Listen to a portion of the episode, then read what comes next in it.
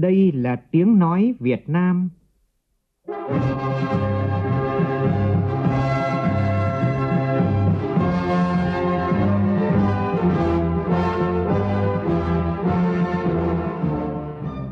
là tiếng nói Việt Nam, phát thanh từ Hà Nội, thủ đô nước Cộng hòa xã hội chủ nghĩa Việt Nam.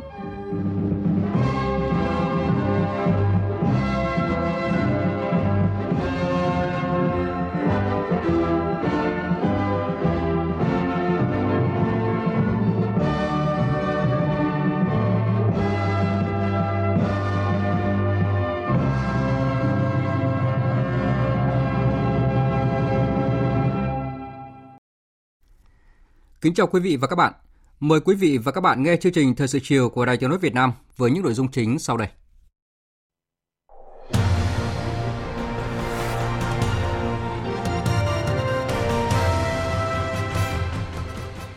Kỳ họp thứ 8 Quốc hội khóa 14 khai mạc trọng thể sáng nay tại Hà Nội. Báo cáo trước Quốc hội và nhân dân cả nước, Thủ tướng Nguyễn Xuân Phúc chỉ ra nhiều kết quả kinh tế xã hội khá tích cực, nhưng nhấn mạnh vẫn còn nhiều yếu tố cần được cải thiện như năng suất lao động, chất lượng cải cách thể chế, nguồn nhân lực, vân vân. Trước tình trạng ùn ứ nông sản tại các cửa khẩu khu vực phía Bắc chờ xuất sang Trung Quốc, Cục xuất nhập khẩu Bộ Công Thương đề nghị các địa phương phối hợp với phía bạn điều phối hoạt động xuất khẩu tạo thuận lợi tối đa cho các doanh nghiệp thông quan.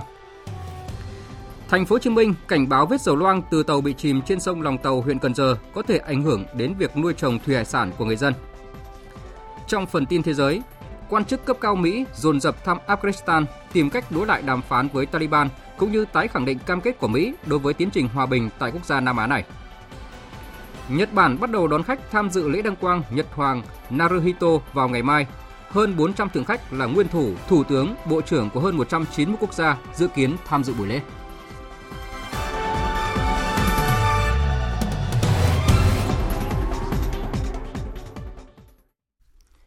Bây giờ là nội dung chi tiết. Thưa quý vị và các bạn, kỳ họp thứ 8 Quốc hội khóa 14 khai mạc trọng thể sáng nay tại Hà Nội. Phát biểu tại lễ khai mạc, Chủ tịch Quốc hội Nguyễn Thị Kim Ngân cho biết, tại kỳ họp này, Quốc hội sẽ xem xét thông qua 12 dự án luật, bộ luật, 4 dự thảo nghị quyết, cho ý kiến về 9 dự án luật khác. Quốc hội cũng sẽ nghe báo cáo về công tác đối ngoại năm 2019, trong đó có tình hình Biển Đông, xem xét phê chuẩn các hiệp ước, nghị định thư về phân giới cắm mốc biên giới giữa Việt Nam với Vương quốc Campuchia và nhiều nội dung quan trọng khác. Phóng viên Lê Tuyết phản ánh. Theo Chủ tịch Quốc hội Nguyễn Thị Kim Ngân, kỳ họp thứ 8 Quốc hội khóa 14 là kỳ họp cuối năm. Chương trình nghị sự của kỳ họp này gồm nhiều nội dung quan trọng. Do đó, Quốc hội sẽ nghiên cứu, phân tích, thảo luận kỹ lưỡng nhằm đưa ra mục tiêu, nhiệm vụ và giải pháp có căn cứ, cơ sở khoa học phù hợp với tình hình thế giới và trong nước để thúc đẩy phát triển kinh tế xã hội nhanh và bền vững tiếp tục chăm lo cuộc sống vật chất và tinh thần cho nhân dân, kiên quyết kiên trì bảo vệ chủ quyền, lãnh thổ quốc gia, giữ vững tình hình an ninh chính trị, trật tự an toàn xã hội trong nước, góp phần tích cực xây dựng môi trường hòa bình, hợp tác phát triển trong khu vực, nâng cao vị thế của đất nước trên trường quốc tế. Chủ tịch Quốc hội nhấn mạnh, việc xem xét thông qua dự án Bộ luật Lao động sửa đổi được nhân dân và xã hội quan tâm. Các nội dung được sửa đổi bổ sung sẽ góp phần giải quyết những vướng mắc bất cập từ thực tiễn, tạo khung pháp lý thúc đẩy thị trường lao động phát triển phù hợp với bối cảnh mới về hội nhập, bảo đảm tốt hơn và hài hòa quyền lợi ích chính đáng của người lao động và người sử dụng lao động Cùng với các dự án luật điều chỉnh về kinh tế xã hội, tại kỳ họp này, Quốc hội sẽ xem xét thông qua các dự án luật sửa đổi bổ sung một số điều của luật tổ chức Quốc hội, luật sửa đổi bổ sung một số điều của luật tổ chức chính phủ và luật tổ chức chính quyền địa phương, luật sửa đổi bổ sung một số điều của luật cán bộ công chức, luật viên chức nhằm đổi mới tổ chức sắp xếp hoàn thiện bộ máy nhà nước theo hướng tinh gọn, hoạt động hiệu lực hiệu quả, đáp ứng tốt hơn yêu cầu phát triển kinh tế đất nước. Quốc hội sẽ tiến hành giám sát tối cao việc thực hiện chính sách pháp luật về phòng cháy, chữa cháy giai đoạn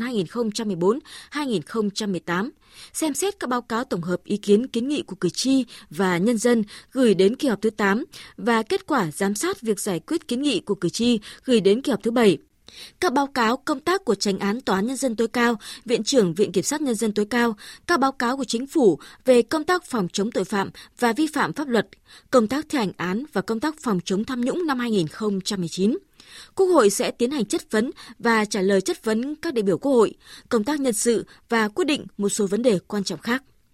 Để kỳ họp đạt được kết quả tốt nhất, thay mặt Ủy ban Thường vụ Quốc hội, Chủ tịch Quốc hội đề nghị tôi trân trọng đề nghị các vị đại biểu Quốc hội tiếp tục phát huy tinh thần trách nhiệm trước cử tri và nhân dân, tập trung trí tuệ, dành thời gian nghiên cứu, thảo luận kỹ lưỡng, đóng góp nhiều ý kiến sâu sắc để góp phần vào thành công của kỳ họp. Trước đó, lãnh đạo Đảng và Nhà nước, các đại biểu Quốc hội đã vào lăng viếng Chủ tịch Hồ Chí Minh. Cũng tại phiên khai mạc sáng nay, báo cáo trước Quốc hội và nhân dân cả nước về tình hình kinh tế xã hội và ngân sách sách nhà nước năm nay và kế hoạch năm tới, Thủ tướng Nguyễn Xuân Phúc khẳng định những kết quả quan trọng toàn diện mà đất nước đạt được trong năm nay là rất ấn tượng, đồng thời là điểm sáng tạo tiền đề vững chắc bước vào năm 2020 và phân đấu thực hiện thành công hoàn thành các mục tiêu nhiệm vụ kế hoạch của cả nhiệm kỳ này. Phóng viên Vũ Dũng phản ánh. Thủ tướng Nguyễn Xuân Phúc cho biết, thực hiện kết luận của Trung ương và các nghị quyết của Quốc hội với phương châm kỷ cương, liêm chính, hành động sáng tạo, bứt phá hiệu quả, Chính phủ đã ban hành các nghị quyết số 01 và 02, quyết liệt chỉ đạo các bộ ngành địa phương triển khai thực hiện đồng bộ hiệu quả những nhiệm vụ giải pháp đề ra ngay từ đầu năm. Cùng với nhiệm vụ phát triển kinh tế xã hội, chúng ta đã triển khai quyết liệt công tác xây dựng chỉnh đốn Đảng, kiện toàn hệ thống chính trị và đấu tranh phòng chống tham nhũng lãng phí, kịp thời phát hiện và xử lý nhiều sai phạm, góp phần củng cố niềm tin trong nhân dân. Về vấn đề Biển Đông, Thủ tướng Nguyễn Xuân Phúc nêu rõ. Tình hình Biển Đông gần đây diễn biến phức tạp, trong đó có việc vi phạm nghiêm trọng các vùng biển của Việt Nam được xác định theo luật pháp quốc tế trái với tuyên bố DOC và các thỏa thuận cấp cao. Đảng, nhà nước ta đã nhất quán chủ trương những gì thuộc về độc lập chủ quyền, toàn vẹn lãnh thổ, chúng ta không bao giờ nhân nhượng, đồng thời giữ vững môi trường hòa bình, ổn định cho phát triển đất nước. Chúng ta đã, đang và tiếp tục kiên quyết, kiên trì đấu tranh bằng nhiều biện pháp phù hợp với luật pháp quốc tế, trong đó có Công ước của Liên Hiệp Quốc về luật biển 1982 và đấu tranh trên thực địa, đồng thời gìn giữ môi trường hòa bình và quan hệ hữu nghị, hợp tác với các nước. Chủ trương đúng đắn, lập trường chính nghĩa và các nỗ lực của Đảng, nhà nước ta đã nhận được sự đồng tình, chung sức của nhân dân cả nước và sự ủng hộ rộng rãi của cộng đồng quốc tế. Về kết quả đạt được trong năm 2019, Thủ tướng Nguyễn Xuân Phúc cho biết. Chúng ta sẽ hoàn thành toàn diện các mục tiêu kinh tế xã hội năm 2019 là năm thứ hai liên tiếp đạt và vượt toàn bộ 12 chỉ tiêu chủ yếu, trong đó có 5 chỉ tiêu vượt kế hoạch. Tăng trưởng kinh tế vượt mục tiêu đề ra, trong khi vẫn duy trì ổn định kinh tế vĩ mô vững chắc hơn, lạm phát được kiểm soát tốt và các cân đối lớn của nền kinh tế được củng cố, mở rộng. Về một số kết quả ấn tượng, Thủ tướng cho biết tăng trưởng kinh tế đạt khá cao, trong đó GDP năm nay ước tăng trên 6,8%, thuộc nhóm các nước tăng trưởng cao hàng đầu khu vực và thế giới. Bên cạnh các kết quả tích cực của nền kinh tế, các lĩnh vực văn hóa xã hội được chú trọng, cơ bản gắn kết hài hòa phát triển kinh tế, chất lượng cuộc sống của người dân tiếp tục được cải thiện rõ rệt. Nhận thức về trách nhiệm bảo vệ môi trường, ứng phó biến đổi khí hậu và sử dụng hiệu quả bền vững các nguồn tài nguyên có những chuyển biến mạnh mẽ.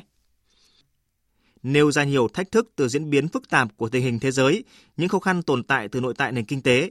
Thủ tướng cho rằng kế thừa thành tựu của hơn 30 năm đổi mới, thế và lực của nước ta ngày càng lớn mạnh, tình hình chính trị xã hội ổn định, niềm tin của nhân dân được củng cố. Các cấp, các ngành, cộng đồng doanh nghiệp và nhân dân cả nước cần tiếp tục nỗ lực hơn nữa, bám sát thực tiễn, hành động quyết liệt, phấn đấu thực hiện thành công các mục tiêu, nhiệm vụ kế hoạch năm 2020 và 5 năm giai đoạn 2016-2020. Theo đó, Thủ tướng Nguyễn Xuân Phúc nêu mục tiêu tổng quát. Tập trung ổn định kinh tế vĩ mô, kiểm soát lạm phát, nâng cao năng suất, chất lượng, hiệu quả và sức cạnh tranh của nền kinh tế, đẩy mạnh đổi mới, hoàn thiện thể chế, khơi thông nguồn lực, tạo môi trường đầu tư kinh doanh thông thoáng, thuận lợi, thúc đẩy mạnh mẽ cơ cấu kinh tế, cơ cấu lại nền kinh tế gắn với đổi mới mô hình tăng trưởng, đẩy nhanh tiến độ thực hiện các dự án quan trọng quốc gia, công trình trọng điểm, phát huy vai trò của các vùng kinh tế trọng điểm, các đô thị lớn, phát triển nguồn nhân lực chất lượng cao gắn với phát triển khoa học, công nghệ và đổi mới sáng tạo, thúc đẩy tăng trưởng kinh tế nhanh, bền vững, gắn kết chặt chẽ giữa phát triển kinh tế, văn hóa, xã hội, bảo vệ môi trường với củng cố quốc phòng, an ninh, chú trọng các lĩnh vực văn hóa, xã hội, nâng cao đời sống vật chất, tinh thần của nhân dân, tăng cường quản lý tài nguyên, bảo vệ môi trường, phòng chống thiên tai, ứng phó biến đổi khí hậu, tiếp tục sắp xếp tinh gọn bộ máy, tinh giản biên chế, cải cách hành chính, cải cách tư pháp, nâng cao hiệu lực, hiệu quả, chỉ đạo điều hành và thực thi pháp luật. Từ mục tiêu này, Thủ tướng Nguyễn Xuân Phúc nêu chỉ tiêu cụ thể như GDP tăng khoảng 6,8%, tốc độ tăng giá tiêu dùng bình quân dưới 4%, tổng kim ngạch xuất khẩu tăng khoảng 7%. Theo đó, một số nhiệm vụ trọng tâm Thủ tướng đề cập là tập trung hoàn thiện thể chế kinh tế thị trường, định hướng xã hội chủ nghĩa, tạo mọi thuận lợi thúc đẩy phát triển kinh tế xã hội, tiếp tục giữ vững ổn định kinh tế vĩ mô, tạo nền tảng cho phát triển nhanh và bền vững. Sau báo cáo của Thủ tướng Chính phủ về kinh tế xã hội, chủ nhiệm Ủy ban Kinh tế của Quốc hội Vũ Hồng Thanh đã trình bày báo cáo thẩm tra đánh giá kết quả thực hiện kế hoạch phát triển kinh tế xã hội năm nay, dự kiến kế hoạch phát triển kinh tế xã hội năm tới. Cơ bản nhất trí với kết quả đạt được, Ủy ban Kinh tế của Quốc hội đề nghị chính phủ quan tâm, đánh giá kỹ hơn một số vấn đề, trong đó có việc phát triển thương hiệu quốc gia, sức cạnh tranh sản phẩm và bảo vệ thương hiệu công nghiệp trong nước vẫn chưa phát huy hiệu quả. Nội địa hóa liên kết sản xuất một số sản phẩm như cơ khí chế tạo và hỗ trợ thị trường còn hạn chế. Các ngành công nghiệp hỗ trợ còn chậm phát triển, tiến độ giải ngân vốn đầu tư công chậm, vốn giải ngân một số công trình, dự án trọng điểm quốc gia còn nhiều vướng mắc. Về giáo dục, ngành giáo dục đã tổ chức tốt hơn kỳ thi Trung học phổ thông quốc gia, tuy nhiên báo cáo thẩm tra cũng lưu ý. Ông Vũ Hồng Thanh nêu rõ. Số vấn đề về giáo dục mà người dân quan tâm, đòi hỏi ngành giáo dục và chính quyền địa phương phải rà soát và tiếp tục có giải pháp khắc phục như vấn đề bạo lực học đường, việc quản lý các trường có yếu tố nước ngoài, đào tạo văn bằng 2, việc bảo đảm an toàn khi đưa đón học sinh, thiếu giáo viên các trường mầm non. Về dự kiến kế hoạch phát triển kinh tế xã hội năm 2020, báo cáo thẩm tra nhận định đây là năm tiến hành đại hội đảng các cấp, tiến tới đại hội đại biểu toàn quốc của Đảng và bầu cử Quốc hội, Hội đồng Nhân dân, kiện toàn bộ máy chính quyền địa phương các cấp vào năm 2021. Do đó, báo cáo đề nghị làm rõ cơ sở của chỉ tiêu tăng trưởng tổng kim ngạch xuất khẩu để phù hợp mối tương quan giữa chỉ tiêu này với GDP trong 2 năm 2019-2020 chỉ tiêu tỷ lệ nhập siêu so với tổng kim ngạch xuất khẩu dưới 3% vì kết quả 4 năm gần đây đều xuất siêu. Trong phần trình bày báo cáo tổng hợp ý kiến kiến nghị của cử tri và nhân dân tại kỳ họp thứ 8 Quốc hội khóa 14, Chủ tịch Ủy ban Trung mặt trận Tổ quốc Việt Nam Trần Thanh Mẫn cho biết, cử tri đề nghị chính phủ chỉ đạo các bộ ngành liên quan và các địa phương khẩn trương di rời các cơ sở gây ô nhiễm môi trường ra ngoài trung tâm thành phố, ngăn chặn kịp thời các nguồn gây ô nhiễm, đồng thời đề nghị tăng cường kỷ luật kỷ cương hành chính, hạn chế hành vi nhũng nhiễu, tiêu cực, tham nhũng của cán bộ, công chức, viên chức. Tổng hợp của phóng viên Lại Hoa. Sau kỳ họp thứ 7 Quốc hội khóa 14 đến nay, Đoàn Chủ tịch Ủy ban Trung ương Mặt trận Tổ quốc Việt Nam phối hợp với Ủy ban Thường vụ Quốc hội đã tổng hợp được 3.526 ý kiến kiến nghị của cử tri gửi đến Quốc hội. Cử tri ghi nhận và đánh giá cao những chuyển biến tích cực toàn diện trên các lĩnh vực phát triển kinh tế, xã hội của đất nước thời gian qua. Tuy nhiên, cử tri đề nghị các bộ ngành địa phương đẩy nhanh tiến độ thực hiện giải ngân vốn đầu tư công, nhất là đối với những dự án trọng điểm cấp bách, đồng thời bảo đảm chất lượng, hiệu quả, tránh lãng phí, thất thoát đề nghị chính phủ tiếp tục chỉ đạo Bộ Nông nghiệp và Phát triển Nông thôn, các địa phương tăng cường công tác phòng chống dịch, giám sát chặt chẽ xử lý tiêu hủy lợn dịch, Bộ Giáo dục và Đào tạo và các địa phương ra soát bổ sung các quy định về quản lý, tăng cường kiểm tra, giám sát hoạt động của các cơ sở giáo dục, triển khai các giải pháp đảm bảo an ninh, an toàn trường học. Nhiều ý kiến của cử tri và nhân dân băn khoăn lo lắng như tác động của cuộc chiến thương mại giữa một số nước lớn, những diễn biến tình hình phức tạp ở Biển Đông, vi phạm nghiêm trọng chủ quyền, quyền chủ quyền và quyền tài phán của Việt Nam – tình trạng quan liêu tham nhũng, lãng phí mới được ngăn chặn ở mức độ nhất định. Tiến độ giải quyết khiếu nại tố cáo ở một số địa phương chưa triệt để, gây bức xúc trong nhân dân. Công tác phòng ngừa phát hiện tham nhũng lãng phí chưa kịp thời. Việc xử lý tham nhũng lãng phí ở một số nơi chuyển biến chưa mạnh, nhất là ở địa phương cơ sở. Tình trạng nhũng nhiễu, tham nhũng vặt chưa được ngăn chặn có hiệu quả. Ông Trần Thanh Mẫn nhấn mạnh. Việc xử lý thu hồi tài sản bị tham nhũng mặc dù đã được quan tâm hơn nhưng hiệu quả chưa cao công khai minh bạch tài sản thu nhập của cán bộ, công chức, viên chức cần được đẩy mạnh hơn nữa. Đề nghị cơ quan hữu quan chỉ đạo đẩy nhanh tiến độ điều tra, xử lý các vụ việc, vụ án kinh tế tham nhũng, nhất là những vụ án lớn mà nhân dân quan tâm.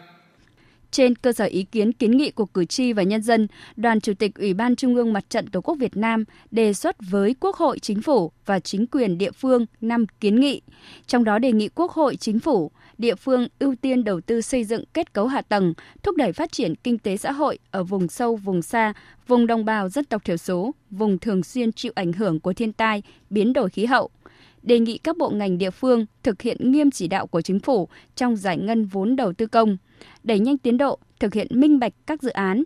đồng thời hoàn thiện hơn nữa về thể chế quản lý, giám sát cán bộ đảng viên, chú trọng phát huy và tạo điều kiện để nhân dân, mặt trận Tổ quốc, các tổ chức thành viên giám sát công tác cán bộ, tăng cường kiểm soát quyền lực trong công tác cán bộ và chống chạy chức chạy quyền. Cũng trong sáng nay, Quốc hội nghe báo cáo kết quả giám sát việc giải quyết trả lời kiến nghị của cử tri gửi đến kỳ họp thứ 7 Quốc hội khóa 14. Vào chiều nay, Quốc hội nghe báo cáo ngân sách nhà nước năm nay, dự toán ngân sách nhà nước và phân bổ ngân sách trung ương năm 2020, nghe tờ trình về việc sử dụng 20% kinh phí kết dư quỹ khám bệnh, chữa bệnh, bảo hiểm y tế năm 2015. Nhóm phóng viên Nguyên Dung và Lại Hoa tiếp tục phản ánh. Báo cáo về tình hình thực hiện ngân sách nhà nước năm 2019, dự toán ngân sách nhà nước và phân bổ ngân sách trung ương năm 2020, Bộ trưởng Bộ Tài chính Đinh Tiến Dũng cho biết, tổng thu trong 5 năm 2016-2020 ước đạt 6,8 triệu tỷ đồng. Tỷ lệ huy động thu ngân sách nhà nước đạt 24,4% GDP, vượt mức kế hoạch là 23,5% GDP, trong đó có từ thuế, phí sấp xỉ 21% theo kế hoạch. Năm 2019, chi hoạt động của các cơ quan quản lý nhà nước, đảng đoàn thể là 55.000 tỷ đồng, chi thường xuyên các lĩnh vực sự nghiệp khác dự toán là 197.700 tỷ đồng. Dự toán chi ngân sách trung ương là 14,6 nghìn tỷ đồng để bố trí cho các cơ quan trung ương và hỗ trợ cho các địa phương khó khăn, chưa cân đối được nguồn cải cách tiền lương và tinh giản biên chế. Bộ trưởng Đinh Tiến Dũng cho biết, việc thu và chi ngân sách chưa thực sự hiệu quả. Còn hiện tượng thất thu, trốn thuế, quản lý thu từ tiền đất, tài sản công còn bất cập. Chi ngân sách nhà nước, cơ cấu lại chi đầu tư công chưa thật sự hiệu quả, phân bổ còn dàn trải triển khai kế hoạch đầu tư công hàng năm còn chậm. Chi đầu tư phát triển của ngân sách nhà nước ước vượt kế hoạch 2 triệu tỷ đồng nhưng số vượt là của ngân sách địa phương tăng khoảng 300 ngàn tỷ đồng. Chi đầu tư phát triển của ngân sách trung ương còn nhiều khó khăn. Lũy kế dự toán chi đầu tư phát triển của ngân sách trung ương 5 năm đạt 967 ngàn tỷ đồng. Sau khi dự kiến bổ sung thêm từ nguồn tăng thu năm Trung ương năm 18-20 khoảng 33.000 tỷ đồng thì dự kiến còn thiếu khoảng 120 10.000 tỷ đồng, cơ bản bằng 10% dự phòng đầu tư công trung hạn. Cũng trong chiều nay, Bộ trưởng Bộ Tài chính Đinh Tiến Dũng trình bày tờ trình về việc xin gia hạn sử dụng 20% kinh phí kết dư quỹ khám bệnh, chữa bệnh, bảo hiểm y tế năm 2015. Năm 2015, cả nước có 38 tỉnh thành phố và Bộ Quốc phòng có kết dư quỹ khám chữa bệnh với tổng số gần 5.840 tỷ đồng. Theo luật bảo hiểm y tế, 20% số kết dư này là trên 1.160 tỷ đồng được để lại cho địa phương sử dụng và việc hỗ trợ quỹ khám bệnh, chữa bệnh. Tuy nhiên hiện nay vẫn còn 518.400 triệu đồng đã quá thời hạn thanh toán sau 12 tháng của 11 địa phương và đề nghị Quốc hội cho phép kéo dài thời hạn sử dụng kinh phí đến hết năm 2020. Báo cáo thẩm tra do chủ nhiệm Ủy ban Tài chính Ngân sách của Quốc hội Nguyễn Đức Hải trình bày nêu rõ nếu không cho phép kéo dài và thu hồi số kinh phí này về quỹ dự phòng sẽ dẫn đến các địa phương không có nguồn để tiếp tục thực hiện các hợp đồng đã ký kết, cũng như các địa phương phải bồi thường thiệt hại cho đơn vị cung cấp hợp đồng. Trên cơ sở ý kiến đa số, Ủy ban Tài chính Ngân sách cơ bản tán thành với tờ trình của Chính phủ kiến nghị đưa nội dung này vào nghị quyết chung của kỳ họp thứ 8 cho phép 11 tỉnh, thành phố được kéo dài thời hạn thanh toán các khoản mua trang thiết bị y tế, phương tiện vận chuyển người bệnh từ nguồn 20% kinh phí kết dư khám chữa bệnh bảo hiểm y tế năm 2015 đến hết ngày 30 tháng 6 năm 2020. Tổng số tiền là 518.389 triệu đồng. Sau thời điểm này, phần kinh phí chưa sử dụng hết được hạch toán vào quỹ dự phòng để điều tiết chung theo quy định của luật bảo hiểm y tế. Cũng trong chiều nay, Quốc hội nghe tờ trình về việc đề nghị Quốc hội cho lùi thời gian thu tiền, cấp quyền khai thác khoáng sản và khai thác tài nguyên nước và nghe báo cáo về đề án tổng thể phát triển kinh tế xã hội vùng đồng bào dân tộc thiểu số và miền núi, vùng có điều kiện đặc biệt khó khăn. Nhóm phóng viên Đài Tiếng nói Việt Nam vừa chuyển đến quý vị và các bạn toàn bộ nội dung ngày làm việc đầu tiên của kỳ họp thứ 8 Quốc hội khóa 14 Sáng mai, Quốc hội sẽ nghe tờ trình về dự thảo nghị quyết về khoanh tiền nợ thuế, xóa tiền phạt chậm nộp, tiền chậm nộp đối với người nộp thuế không còn khả năng nộp ngân sách nhà nước. Thảo luận ở hội trường về một số nội dung còn ý kiến khác nhau của dự án luật chứng khoán sửa đổi. Buổi chiều, các đại biểu thảo luận ở tổ về kết quả thực hiện kế hoạch phát triển kinh tế xã hội và ngân sách nhà nước năm nay, kế hoạch phát triển kinh tế xã hội, dự toán ngân sách nhà nước, phương án phân bổ ngân sách trung ương năm 2020. Thời sự VOV, cậy, hấp dẫn. Mời quý vị và các bạn nghe tiếp chương trình thời sự chiều nay với các nội dung quan trọng khác. Nhận lời mời của Thủ tướng Chính phủ nhà nước Kuwait Sheikh Jaber al-Mubarak al-Hamad al-Sabah và Tổng thống nước Cộng hòa Liên bang Myanmar U Win Min, Thủ tướng Chính phủ Nguyễn Xuân Phúc và phu nhân cùng đoàn đại biểu cấp cao Chính phủ nước Cộng hòa xã hội chủ nghĩa Việt Nam sẽ thăm chính thức nhà nước Kuwait từ ngày 26 đến 27 tháng 10 và nước Cộng hòa Liên bang Myanmar từ ngày 28 đến 29 tháng 10 năm 2019. Nhận lời mời của chính phủ nước Cộng hòa Indonesia, chiều qua Phó Chủ tịch nước Đặng Thị Ngọc Thịnh đã tham dự lễ nhậm chức của Tổng thống và Phó Tổng thống Indonesia nhiệm kỳ 2019-2024. Ngay sau buổi lễ, Phó Chủ tịch nước Đặng Thị Ngọc Thịnh đã lần lượt có các cuộc hội kiến với Tổng thống và Phó Tổng thống Indonesia. Tại các buổi hội kiến, Phó Chủ tịch nước Đặng Thị Ngọc Thịnh đánh giá cao vai trò ngày càng quan trọng của Indonesia ở khu vực và trên thế giới. Về những diễn biến gần đây ở Biển Đông, Phó Chủ tịch nước đề nghị Indonesia tiếp tục ủng hộ lập trường chính nghĩa của Việt Nam, phản đối các hành động xâm phạm chủ quyền và vi phạm luật pháp quốc tế, nhất là Công ước Liên Hợp Quốc về luật biển năm 1982, thúc đẩy triển khai đầy đủ và hiệu quả tuyên bố về ứng xử của các bên ở Biển Đông DOC và đàm phán để đạt được bộ quy tắc ứng xử ở Biển Đông COC hiệu quả thực chất và phù hợp với luật pháp quốc tế. Dịp này, Phó Chủ tịch nước Đặng Thị Ngọc Thịnh cũng đã có các cuộc gặp gỡ với Thủ tướng Campuchia Hun Sen, Thủ tướng Malaysia Mahathir mohamed Thủ tướng Singapore Lý Hiển Long, Thủ tướng Australia Scott Morrison, Phó Chủ tịch Trung Quốc Vương Kỳ Sơn, Phó Tổng thống Myanmar Henry Van Thio, Phó Thủ tướng Thái Lan Wisanu Creangam, Bộ trưởng Ngoại giao Lào, Bộ trưởng Ngoại giao Philippines, Bộ trưởng Giao thông Vận tải Mỹ, Tránh Văn phòng Phủ Tổng thống Hàn Quốc và Thứ trưởng Ngoại giao Nhật Bản. Phóng viên Lam Hiếu đưa tin, hôm nay Thường trực Hội đồng Nhân dân tỉnh Kiên Giang tổ chức kỳ họp bất thường để xem xét điều chỉnh, bổ sung kế hoạch đầu tư công trung hạn giai đoạn 2016-2020 năm nay và điều chỉnh quyết định chủ trương đầu tư một số dự án đầu tư công trên địa bàn tỉnh. Tại kỳ họp, Hội đồng Nhân dân tỉnh cũng đã biểu quyết thông qua 15 nghị quyết, trong đó có các nghị quyết về đầu tư 7 dự án với tổng số vốn là hơn 2.500 tỷ đồng. Tính đến trưa nay, tại cửa khẩu Tân Thanh Lạng Sơn vẫn còn ùn ứ 500 xe chở nông sản, chủ yếu là thanh long, chờ xuất khẩu. Trong khi đó thì hôm qua chỉ có 158 xe xuất khẩu nông sản sang Trung Quốc. Hiện mỗi ngày có trên 100 xe chở thanh long xuất khẩu từ các tỉnh miền Nam xếp hàng lên cửa khẩu Tân Thanh. Trước đó từ ngày 12 tháng 10, phía Trung Quốc đã tiến hành kiểm tra các xe chở hàng xuất khẩu mất 5 đến 7 phút, làm ảnh hưởng đến thời gian thông quan. Trước tình hình đó, các lực lượng chức năng của tỉnh Lạng Sơn đã triển khai nhiều giải pháp để tăng số lượng xe xuất khẩu nông sản như chủ động liên hệ với các cơ quan chức năng của Trung Quốc, kéo dài thêm thời gian thông quan, đảm bảo an ninh trật tự tại khu vực cửa khẩu, thông tin cho các tỉnh có hàng xuất khẩu có phương án kế hoạch đưa hàng đi xuất khẩu trước tình trạng ùn ứ nông sản tại các khu vực cửa khẩu Tân Thanh tỉnh Lạng Sơn và cửa khẩu Kim Thành tỉnh Lào Cai để xuất khẩu sang thị trường Trung Quốc, trong đó có thanh long, Cục xuất nhập khẩu Bộ Công Thương đã có công văn gửi Sở Công Thương các tỉnh Lạng Sơn và Lào Cai đề nghị tiếp tục phối hợp với các cơ quan chức năng liên quan trên địa bàn tỉnh và phía bạn để triển khai kịp thời hiệu quả các công tác điều phối hoạt động xuất khẩu thanh long theo hướng tạo thuận lợi tối đa cho các doanh nghiệp xuất khẩu.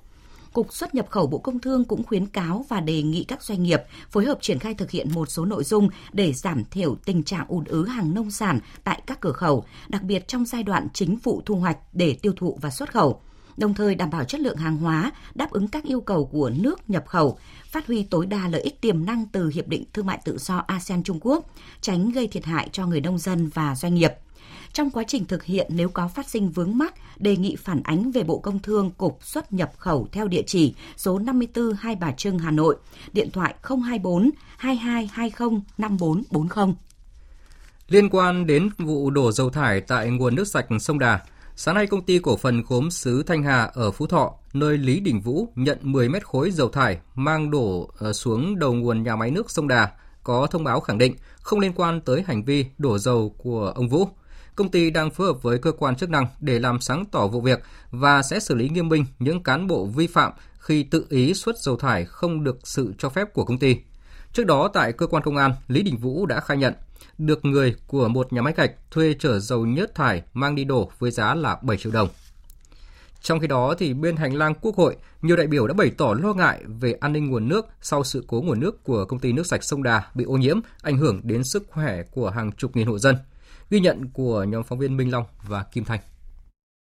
Đại biểu Phạm Văn Hòa, đoàn đại biểu Quốc hội tỉnh Đồng Tháp cho rằng nhiều vụ việc vi phạm vẫn tiếp tục xảy ra, cụ thể như ở Hà Nội và thành phố Hồ Chí Minh, người dân và chính quyền đều thấy được những bất cập đó nhưng vẫn bộc lộ hạn chế thiếu sót trong vấn đề quản lý. Từ vụ việc ô nhiễm nguồn nước ở Hòa Bình đặt ra câu hỏi an ninh nguồn nước có được đảm bảo khi ô nhiễm nguồn nước đe dọa sức khỏe của hàng triệu người dân đang hàng ngày hàng giờ sử dụng nguồn nước bị ô nhiễm. Trong khi đó, việc xử lý vụ việc của các cơ quan quản lý, chính quyền địa phương còn chậm trễ, gây bức xúc trong dư luận, gây hoang mang, lo lắng trong nhân dân. Đại biểu Phạm Văn Hòa cho rằng dân đã thấy cái trường hợp đó mà cảm thấy là không yên tâm trong cái chuyện mà quản lý nhà nước để làm ảnh hưởng đến sức khỏe của người dân. Cho nên tôi mong rằng là những sự cố, những sự việc xảy ra rồi đã, đã chúng ta đã thấy rồi, đó là cũng là một cái bài học kinh nghiệm cho những ai đó là vi phạm lĩnh vực này. Tôi mong rằng muốn làm sao cái các cơ quan các cấp rồi chính quyền địa phương từ trung ương đến cơ sở phải có, có quan tâm nhiều hơn đối với sức khỏe người dân trên tất cả các lĩnh vực.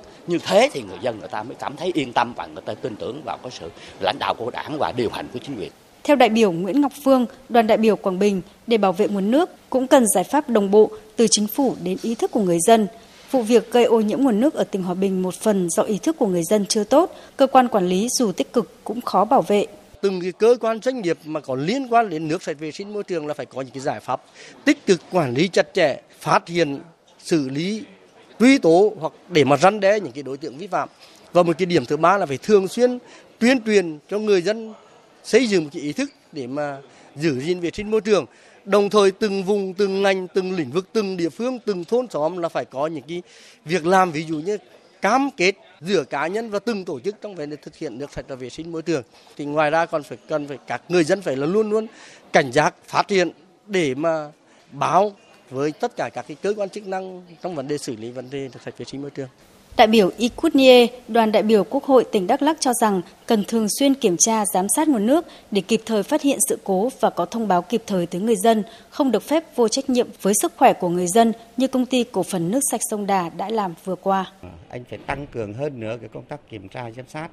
và bảo đảm cái nguồn nước. À, nếu mà nhà phân phối nước đó có cái trách nhiệm hơn một chút thì không thể để cái nguồn nước bừa bãi như thế được. Ít nhất phải rào chắn lại vâng ạ kinh nguồn thường xuyên phải kiểm tra giám sát thì thông qua cái thông tin đại chúng tôi thấy như là giữa cái nguồn nước sạch với là cái nguồn nước xả thải của của của cái nhà máy nó hòa nhập vào đó rồi sau đó rồi rồi rồi rồi, rồi, rồi lại cung cấp nước cho, cho dân tôi cho là không thể chấp nhận được. Tòa án nhân dân cấp cao tại thành phố Hồ Chí Minh hôm nay xét xử phúc thẩm, tuyên hủy bản án sơ thẩm, trả hồ sơ cấp sơ thẩm để điều tra xét xử lại đối với băng nhóm đưa hối lộ bán logo xe vua thu lợi hàng trăm tỷ đồng. Tin chi tiết cho biết. Tại phiên tòa phúc thẩm hôm nay, Tòa án nhân dân cấp cao tại thành phố Hồ Chí Minh nhận định hành vi của các bị cáo về các tội đưa hối lộ, môi giới hối lộ là đúng người đúng tội, nhưng về kết luận cho rằng không có cơ sở xử lý những người mà các bị cáo khai đã đưa hối lộ hội đồng xét xử cấp phúc thẩm cho rằng có dấu hiệu cho thấy cơ quan tố tụng cấp sơ thẩm đã bỏ lọt tội phạm và người phạm tội. Hồ sơ vụ án đã thể hiện danh sách 79 cán bộ cảnh sát giao thông, thanh tra giao thông liên quan thông qua lời khai của các bị cáo và cơ quan điều tra Bộ Công an cũng thu thập một số chứng cứ như số điện thoại, tài liệu sổ sách ghi lại số tiền đưa hối lộ, tên cán bộ nhận hối lộ, nhận dạng vân vân việc các cơ quan điều tra tố tụng cấp sơ thẩm nhận định rằng những cán bộ này không thừa nhận hành vi nhận hối lộ để không truy cứu trách nhiệm hình sự hành vi nhận hối lộ là không phù hợp khách quan. Điều này cũng được Viện Kiểm sát Nhân dân cấp cao tại thành phố Hồ Chí Minh nhận định trong cáo trạng. Kết quả điều tra thể hiện lời khai của các bị cáo về việc đưa hối lộ cho cảnh sát giao thông, thanh tra giao thông là có căn cứ. Từ đó, Tòa án Nhân dân cấp cao tại thành phố Hồ Chí Minh kết luận những sai sót của cấp sơ thẩm, hội đồng xét xử cấp phúc thẩm không có khả năng khắc phục nên buộc phải hủy án, đề nghị điều tra xét xử lại theo trình tự sơ thẩm. Công an huyện Ứng Hòa Hà Nội hôm nay đã ra quyết định khởi tố vụ án hình sự gây dối trật tự công cộng và cố ý gây thương tích theo điều 318 và điều 134 Bộ luật hình sự để làm rõ hành vi hành hung nữ phụ xe buýt của nhóm đối tượng vào ngày 20 tháng 10.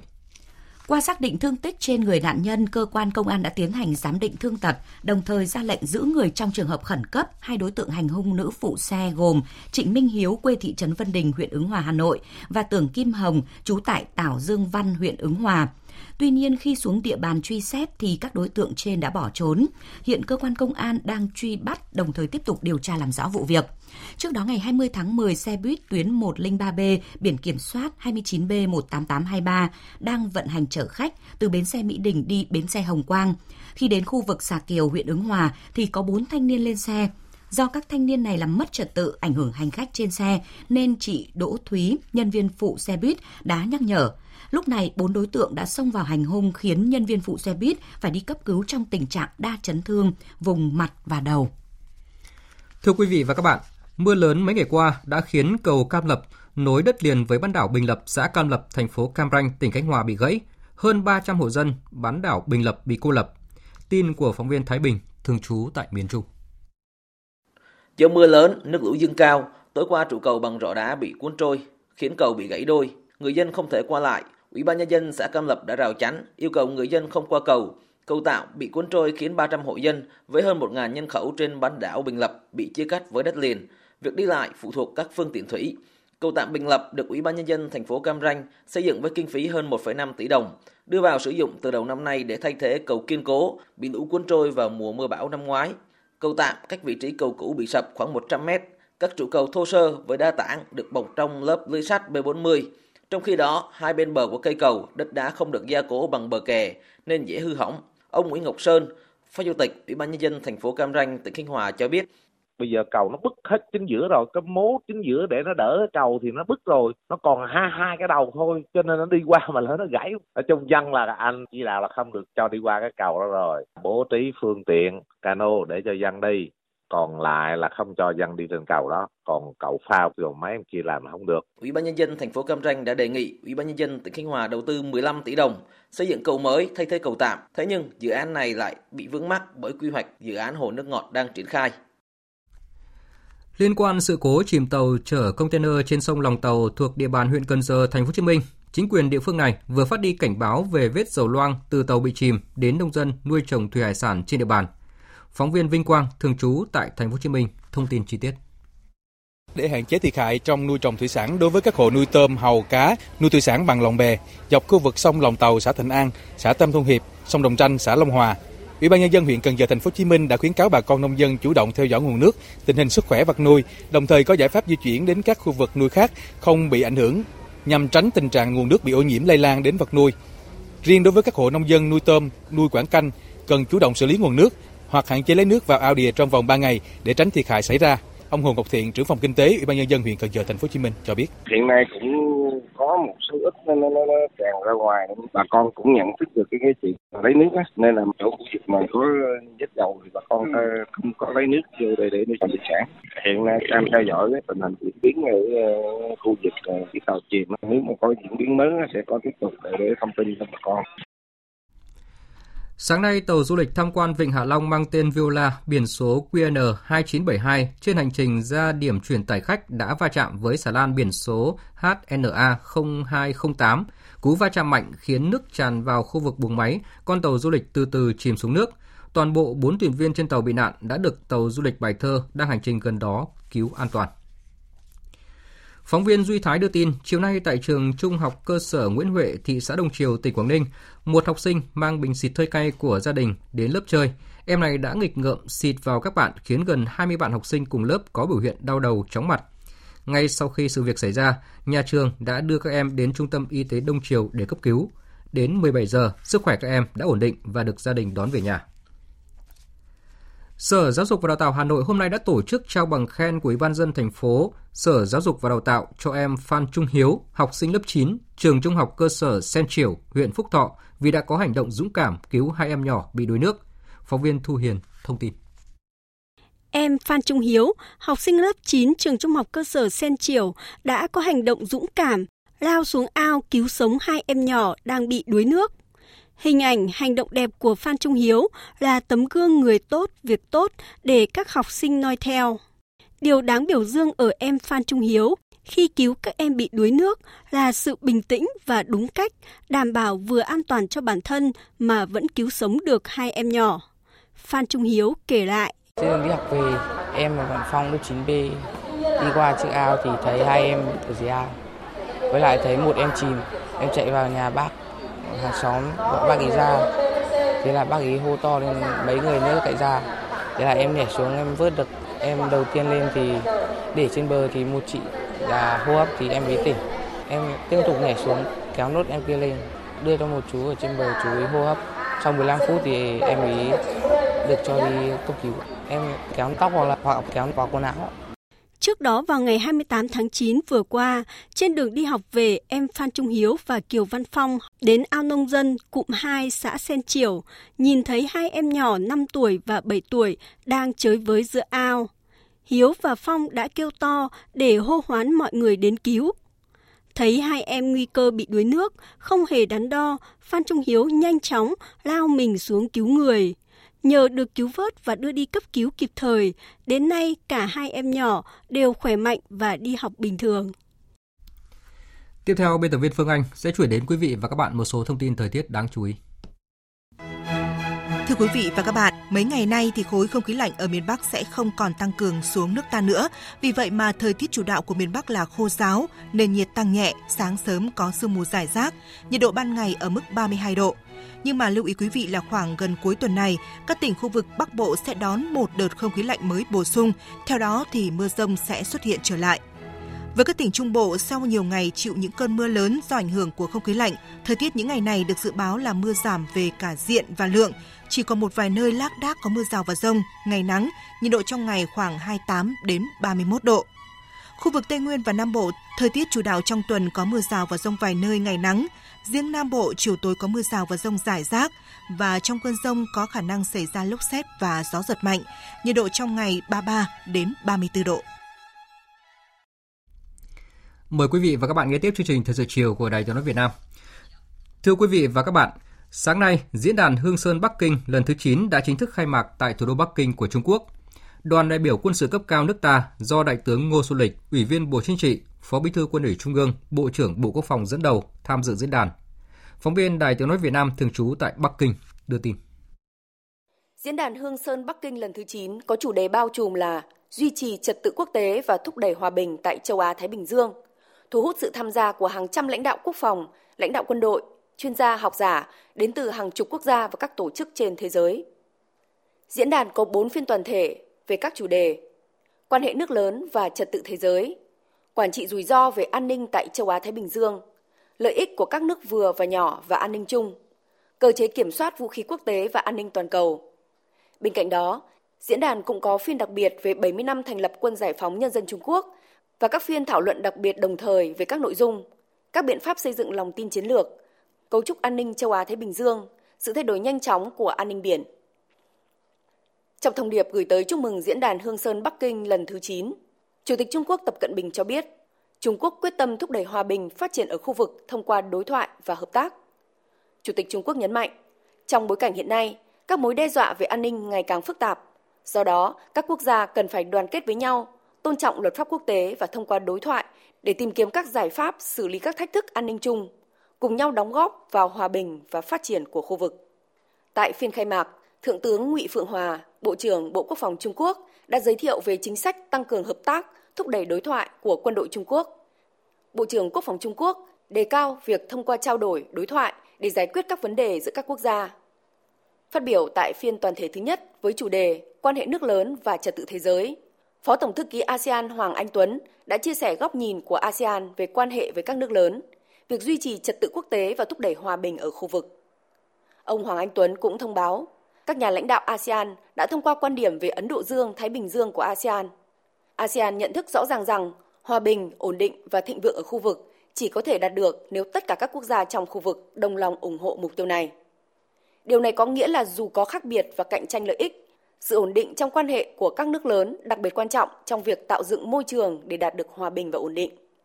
ASEAN đang và sẽ tiếp tục kêu gọi hòa bình hơn là chiến tranh, hợp tác hơn là cạnh tranh. Để thúc đẩy điều này, ASEAN sẽ theo đuổi việc hợp tác với các nước lớn. Tại phiên toàn thể thứ hai với chủ đề Quản lý rủi ro về an ninh tại châu Á Thái Bình Dương, Đại tướng Ngô Xuân Lịch, Bộ trưởng Bộ Quốc phòng Việt Nam đã có bài phát biểu thể hiện quan điểm của Việt Nam về các vấn đề an ninh và phát triển mà thế giới, khu vực cùng quan tâm. Theo Bộ trưởng Bộ Quốc phòng Việt Nam, môi trường chính trị và an ninh khu vực vẫn tiềm ẩn nhiều nhân tố phức tạp, khó lường, đặt ra nhiều thách thức và những rủi ro an ninh, bao gồm cả những vấn đề an ninh truyền thống và phi truyền thống. Để quản lý tốt các rủi ro an ninh khu vực, Đại tướng Ngô Xuân Lịch nêu lên 4 yêu cầu. Đó là đề cao tinh thần thượng tôn pháp luật và tôn trọng lẫn nhau trong quan hệ quốc tế, cũng như trong giải quyết các mâu thuẫn bất đồng, phát huy trách nhiệm của các nước lớn, phát huy tốt vai trò hiệu quả của các cơ chế hợp tác song phương và đa phương trong xây dựng lòng tin và quản lý an ninh khu vực, giải quyết các tranh chấp bằng biện pháp hòa bình với tinh thần đối tác vì trách nhiệm cộng đồng. Liên quan đến Biển Đông, Đại tướng Ngô Xuân Lịch cho rằng đây là khu vực chứa đựng nhiều rủi ro an ninh do tác động của nhiều yếu tố như cạnh tranh giữa các nước lớn, tranh chấp chủ quyền, các vấn đề an ninh phi truyền thống. Theo Bộ trưởng Bộ Quốc phòng Việt Nam,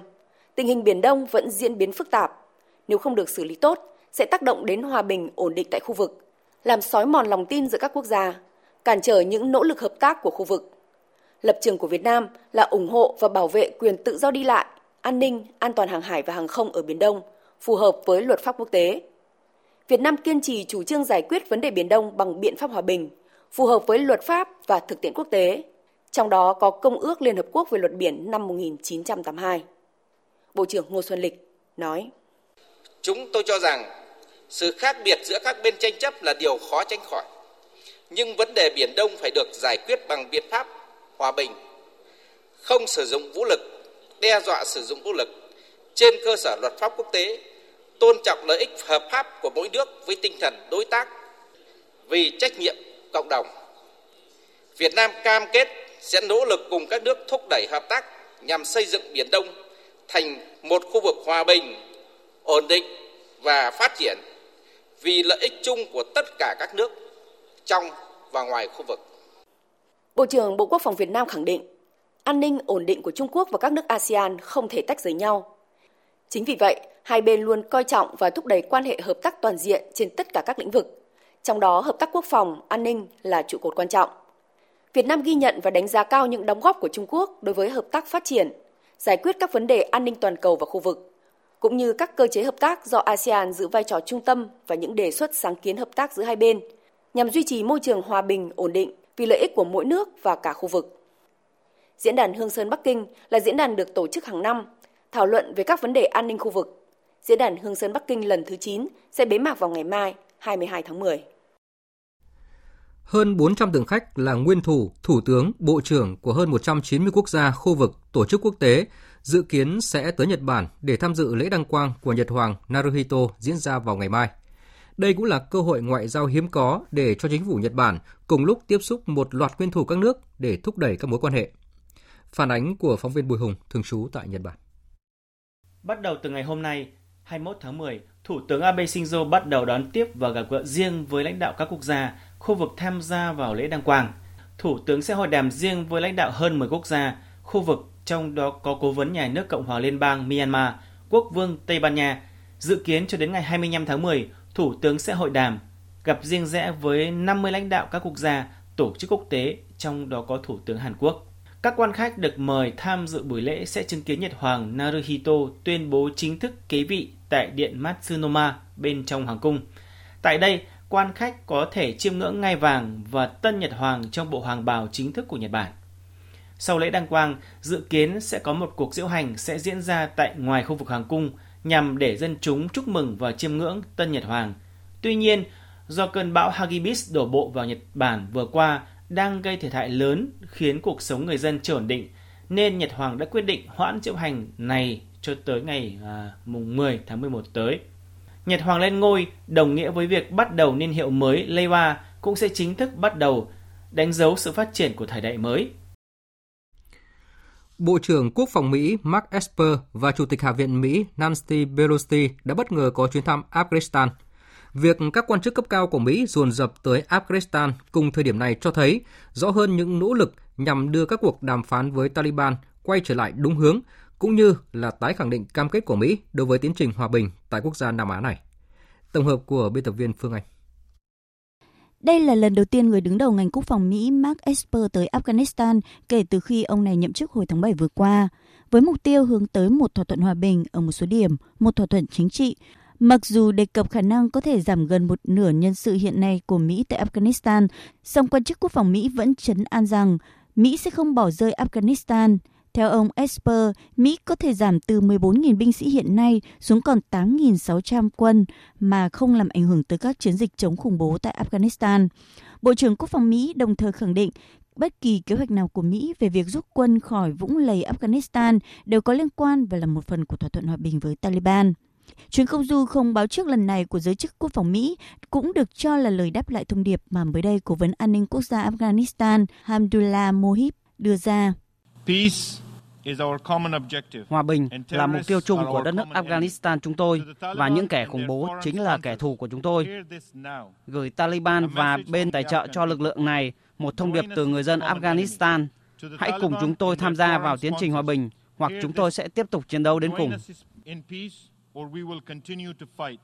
Tiếp tục chứng tỏ cam kết của Mỹ đối với hòa bình và ổn định ở Afghanistan là chuyến thăm riêng rẽ cùng ngày của Chủ tịch Hạ viện Mỹ Nancy Pelosi tới thủ đô Kabul. Vị quan chức này khẳng định Mỹ cần có một tầm nhìn chiến lược đối với Afghanistan. Cả hai vị quan chức này đều có kế hoạch gặp Tổng thống nước chủ nhà Ashraf Ghani và các quan chức quân sự Mỹ tại Afghanistan.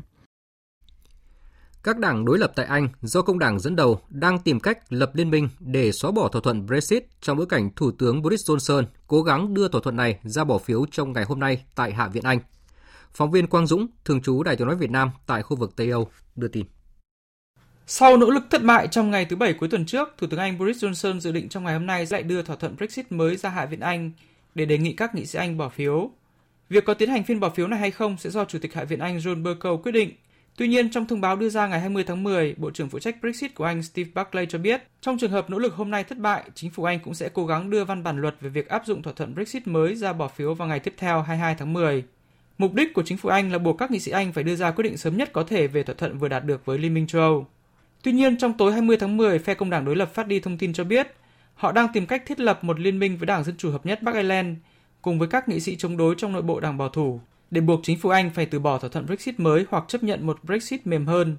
Giới phân tích cho rằng liên minh này có thể tồn tại trong ngắn hạn do Đảng Dân Chủ Hợp nhất Bắc Ireland đang đặc biệt chống đối thỏa thuận Brexit mới vì cho rằng họ đã bị chính phủ Anh phản bội. Nhưng về lâu dài, liên minh này khó đứng vững vì mục tiêu hiện nay của công đảng là tổ chức cuộc trưng cầu ý dân lần hai về Brexit, trong khi lãnh đạo Đảng Dân Chủ Hợp nhất Bắc Ireland tuyên bố họ vẫn muốn thực thi Brexit. Thứ trưởng Bộ các lực lượng vũ trang nhân dân của Triều Tiên Kim Hyung Riêng hôm nay đã kêu gọi Mỹ và Hàn Quốc cần đưa ra các giải pháp mới cho bế tắc hiện nay trên bán đảo Triều Tiên, đồng thời cảnh báo các chính sách thù địch chống Triều Tiên sẽ dẫn tới hậu quả nghiêm trọng.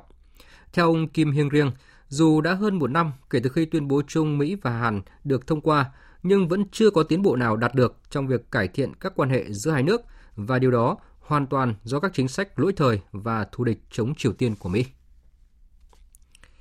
Các chuyên gia và học giả khắp nơi trên thế giới đang nhóm họp tại Dubai, các tiểu vương quốc Ả Rập Thống Nhất trong khuôn khổ Hội nghị Thượng đỉnh Kinh tế Xanh Thế giới 2019 nhằm thúc đẩy nền kinh tế xanh và phát triển bền vững. Với chủ đề Công nghệ đổi mới vì một nền kinh tế bền vững, Hội nghị thượng đỉnh tập trung chỉ ra những khó khăn, thách thức mà khu vực kinh tế tư nhân đang phải đối mặt trong tiến trình chuyển đổi sang nền kinh tế xanh. Biên tập viên Đài tiếng nói Việt Nam thông tin. Hội nghị thượng đỉnh kinh tế xanh thế giới năm nay tập trung vào ba trụ cột chính, bao gồm cơ chế phát triển bền vững, hợp tác quốc tế để hỗ trợ hệ thống kinh tế xanh, áp dụng các giải pháp sáng tạo xanh trong nhiều lĩnh vực khác nhau. Hội nghị đặt trọng tâm hướng tới việc điều chỉnh chính sách năng lượng cho các mục tiêu phát triển bền vững, nêu bật khối lượng công việc đáng kể cần thiết để xây dựng một tương lai bền vững.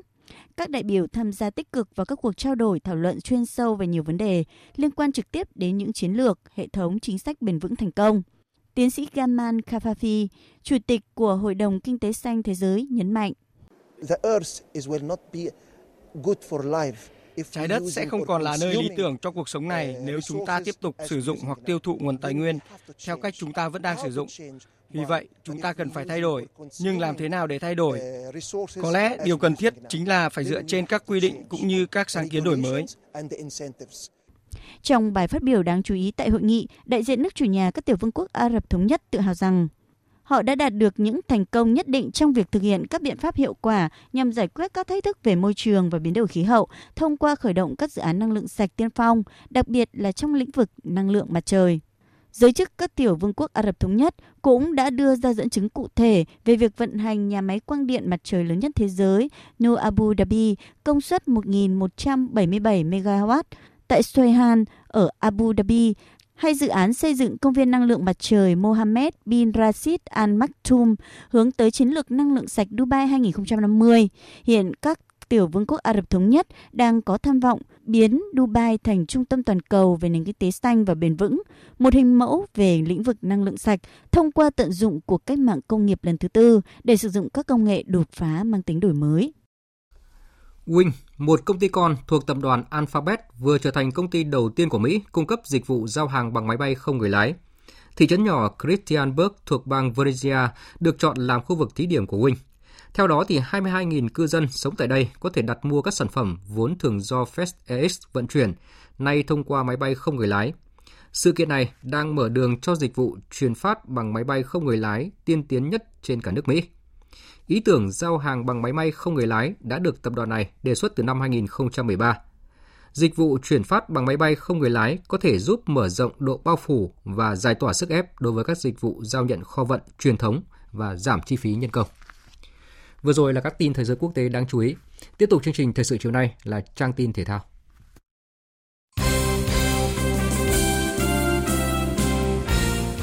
Thưa quý vị và các bạn, hôm nay 21 tháng 10, giải Futsal HD Bank Đông Nam Á 2019 do Liên đoàn bóng đá Việt Nam VFF và Đài Tiếng nói Việt Nam VOV phối hợp tổ chức chính thức khởi tranh tại nhà thi đấu Phú Thọ, thành phố Hồ Chí Minh. Trong trận đấu sớm nhất diễn ra trưa nay ở bảng A, đội tuyển Thái Lan thắng đậm Campuchia 12-0. Đánh giá về màn trình diễn của Campuchia và Thái Lan trong hiệp đầu, huấn luyện viên Sofanara cho rằng thể lực của các học trò ngang bằng với Thái Lan, nhưng thua họ vì kém hơn về tư duy và trình độ chơi futsal. If you're talking about the power, uh, actually trong hiệp 1, các cầu thủ của Campuchia vẫn còn đủ sức khỏe cho nên có thể kiểm soát được tình huống, có thể chơi phòng ngự tập trung và duy trì được một cái thế trận cũng đúng như là cái ý muốn. Nhưng mà các cầu thủ Thái thì có chiến lược, chiến thuật và đặc biệt là họ có thể uh, chơi với cái kỹ thuật và năng lực của cả ba tổ và điều này khiến cho cao thủ của chúng tôi gặp nhiều khó khăn trong khả năng phòng ngự thay đổi thích nghi với cái cách chơi của các thủ Thái bởi vậy cho nên là không thể theo kịp được với cái tốc độ chơi bóng của họ.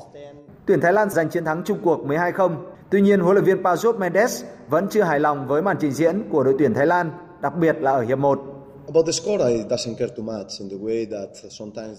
Các bạn biết đấy, đôi khi kết quả không phải lúc nào như mong muốn. Trận đấu này cũng thế, hiệp 1 thì chúng tôi đã không chơi tốt. Các cầu thủ ờ, nhập cuộc chậm và chơi cũng chậm. Có lẽ một phần là do ờ, chúng tôi đã để hỏng cái quả penalty ngay ở những phút đầu tiên của hiệp 1. Hiệp 2 thì chúng tôi đã ờ, nhập cuộc tốt hơn và đặc biệt là sửa chữa được cái tình huống là chơi tốc độ bóng nhanh hơn có lẽ một phần ờ, cái việc mà chúng tôi chơi chậm ở trong hiệp 1 và không có được cái kết quả tốt đó là vì những trận đấu đầu tiên thì bao giờ cũng khó khăn cái cái khả năng tập trung cũng như là sự nhập cuộc và bon chân ờ, của các cầu thủ nó cũng chưa được tốt. Kịch bản chơi chảy chật và dẫn điểm khó khăn trong hiệp 1, thay đổi chiến thuật và chiến thắng áp đảo trong hiệp 2 cũng lặp lại ở trận đấu giữa Myanmar và Timor-Leste. Trung cuộc Myanmar giành chiến thắng 6-1 và trở thành đối thủ trực tiếp cạnh tranh ngôi nhất bảng cùng Thái Lan. Vào lúc 19 giờ 30 tối nay, sau lễ khai mạc, đội tuyển Futsal Việt Nam sẽ ra quân tại giải gặp tuyển Futsal Australia. Thành Lương đưa tin từ thành phố Hồ Chí Minh. Huấn luyện viên Nguyễn Thành Công đã nộp đơn xin rời câu lạc bộ Sài Gòn sau khi giải đấu kết thúc và đã được ban lãnh đạo đội bóng này chấp nhận. Ở thời điểm hiện tại, Sài Gòn đang đứng thứ 8 trên bảng xếp hạng V-League với 33 điểm sau 25 vòng đấu, hơn vị trí nguy hiểm của Thanh Hóa và Khánh Hòa 8 điểm. Trong khi đó, với việc góp công đưa Thành phố Hồ Chí Minh giành ngôi Á quân V-League 2019, huấn luyện viên Chung Hae Song được lãnh đạo câu lạc bộ gia hạn hợp đồng thêm 3 năm nữa, khi hợp đồng hiện tại sẽ kết thúc vào cuối mùa bóng. Dự kiến việc ký kết giữa đôi bên sẽ diễn ra sau vòng bán kết Cúp Quốc gia 2019. Vào ngày 27 tháng 10, Thành phố Hồ Chí Minh sẽ đá trận bán kết Cúp Quốc gia với Hà Nội trên sân hàng đẫy. Đêm nay 21 tháng 10 diễn ra trận đấu muộn nhất của vòng 9 giải bóng đá ngoại hạng Anh Premier League trên sân Batmadland. Tân binh Sheffield United sẽ có cuộc tiếp đón Arsenal. Một Arsenal đang khao khát vươn vào top 3 và một Sheffield United muốn vùng vẫy để tránh xa vùng nguy hiểm chắc chắn sẽ tạo nên một trận cầu nảy lửa và có nhiều diễn biến kịch tính. Tiếp xúc với truyền thông trước trận đấu, huấn luyện viên Unai Emery của Arsenal cho rằng Họ đã có sự khởi đầu mùa giải rất tốt. Họ có động lực rất lớn khi thi đấu ở Premier League. Trận này họ được chơi trên sân nhà. Khán giả của họ lại rất cuồng nhiệt. Đó là điểm khó cho chúng tôi. Chúng tôi đã chuẩn bị cho trận đấu này theo một cách tốt nhất.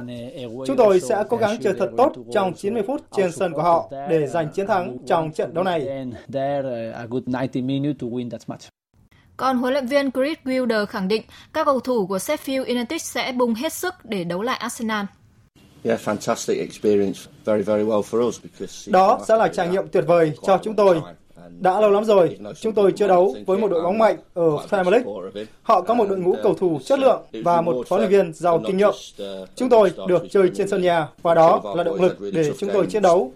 Tôi và các cầu thủ đã thảo luận về kế hoạch của trận đấu. Chúng ta chưa biết trước chuyện gì sẽ xảy ra. Chúng tôi đã chuẩn bị và sẽ chơi hết sức với một đối thủ mạnh vào đêm thứ hai. Hiện Arsenal được 15 điểm, xếp thứ 5 trên bảng xếp hạng. Nếu giành chiến thắng, thầy trò huấn luyện viên Unai Emery sẽ vươn lên vị trí thứ 3, còn Sheffield United có 9 điểm, xếp thứ 15 và chỉ hơn hai vị trí cầm đèn đỏ của Newcastle đúng một điểm. Dự báo thời tiết Phía Tây Bắc Bộ đêm có mưa vài nơi, sáng sớm có nơi có sương mù, ngày nắng gió nhẹ, nhiệt độ từ 20 đến 31 độ. Phía Đông Bắc Bộ, đêm có mưa vài nơi, sáng sớm có sương mù và sương mù nhẹ dài rác, ngày nắng, gió đông đến đông nam cấp 2, cấp 3, nhiệt độ từ 22 đến 32 độ. Các tỉnh từ Thanh Hóa đến Thừa Thiên Huế, đêm có mưa vài nơi, sáng sớm có sương mù và sương mù nhẹ dài rác, ngày nắng gió nhẹ, nhiệt độ từ 22 đến 32 độ. Các tỉnh ven biển từ Đà Nẵng đến Bình Thuận có mưa rào và rông vài nơi, gió đông bắc cấp 2, cấp 3, nhiệt độ từ 23 đến 32 độ. Tây Nguyên có mưa rào và rông vài nơi, gió đông bắc đến đông cấp 2, cấp 3, nhiệt độ từ 19 đến 31 độ. Nam Bộ có mưa rào và rông vài nơi, riêng miền Tây chiều tối có mưa, mưa rào rải rác và có nơi có rông, gió đông bắc đến đông cấp 2, cấp 3, nhiệt độ từ 23 đến 34 độ. Khu vực Hà Nội, đêm có mưa vài nơi, sáng sớm có sương mù và sương mù nhẹ, ngày nắng, gió đông đến đông nam cấp 2, cấp 3, nhiệt độ từ 23 đến 32 độ. Dự báo thời tiết biển, Bắc Vịnh Bắc Bộ và Nam Vịnh Bắc Bộ có mưa rào và rông vài nơi, tầm nhìn xa trên 10 km, gió Đông Nam cấp 3, cấp 4. Vùng biển từ Quảng Trị đến Quảng Ngãi, Bình Định đến Ninh Thuận có mưa rào và rông vài nơi, tầm nhìn xa trên 10 km, gió Đông Bắc cấp 4. Vùng biển từ Bình Thuận đến Cà Mau, Cà Mau đến Kiên Giang có mưa rào rải rác và có nơi có rông. Trong cơn rông có khả năng xảy ra lốc xoáy và gió giật mạnh. Tầm nhìn xa trên 10 km, giảm xuống 4 đến 10 km trong mưa, gió Đông Bắc cấp 4, cấp 5. Khu vực Bắc, giữa và Nam Biển Đông có mưa rào và rông vài nơi. Trong cơn rông có khả năng xảy ra lốc xoáy và gió giật mạnh, tầm nhìn xa trên 10 km, giảm xuống 4 đến 10 km trong mưa, gió Đông Bắc đến Đông cấp 3, cấp 4. Khu vực quần đảo Hoàng Sa thuộc thành phố Đà Nẵng không mưa, tầm nhìn xa trên 10 km, gió Đông Bắc cấp 4, cấp 5. Khu vực quần đảo Trường Sa thuộc tỉnh Khánh Hòa có mưa rào rải rác và có nơi có rông. Trong cơn rông có khả năng xảy ra lốc xoáy và gió giật mạnh, tầm nhìn xa trên 10 km, giảm xuống 4 đến 10 km trong mưa, gió Đông Bắc đến Đông cấp 3, cấp 4. Vịnh Thái Lan có mưa rào rải rác và có nơi có rông. Trong cơn rông có khả năng xảy ra lốc xoáy và gió giật mạnh. Tầm nhìn xa trên 10 km, giảm xuống 4 đến 10 km trong mưa, gió nhẹ.